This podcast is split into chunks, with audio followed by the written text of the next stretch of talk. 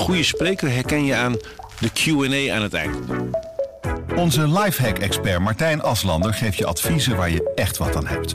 Beluister en bekijk Martijn of een van onze andere experts op businesswise.nl. Businesswise, het nieuwe platform voor iedereen met ambitie. Goedendag, dit is het nieuwsoverzicht van de Stentor.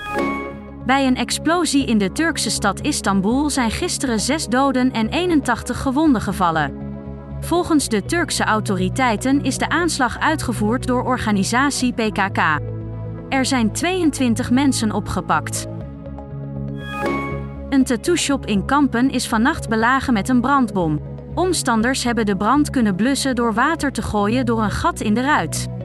De brand zou zijn ontstaan door een jerrycan met vloeistof en een doek erin die naar binnen is gegooid. De gemeente Epe stopt met het geven van 50 euro aan alle huishoudens. Het geld werd gebruikt voor doeleinden waarvoor het niet bedoeld was, zoals op vakantie gaan. Het geld dat hierdoor bespaard wordt, zal naar het onderwijs gaan. Deventer is eind november een museum rijker. Het is het eerste museum in Nederland met een moderne zero-beweging stroming. In hetzelfde pand aan de Nieuwe Markt zijn ook nieuwe appartementen gebouwd.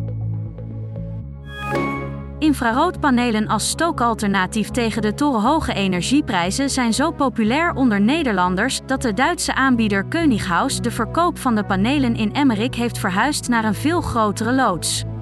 Zeker 90% van de klanten is Nederlands. Tot zover het nieuwsoverzicht van de Stentor. Wil je meer weten? Ga dan naar de Stentor.nl. Mensen luisteren niet naar wat je zegt, maar kopiëren wat je doet. Onze vitaliteitsexpert Martin Hersman helpt je te focussen op wat echt belangrijk is. Beluister en bekijk Martin of een van onze andere experts op businesswise.nl. Businesswise, het nieuwe platform voor iedereen met ambitie.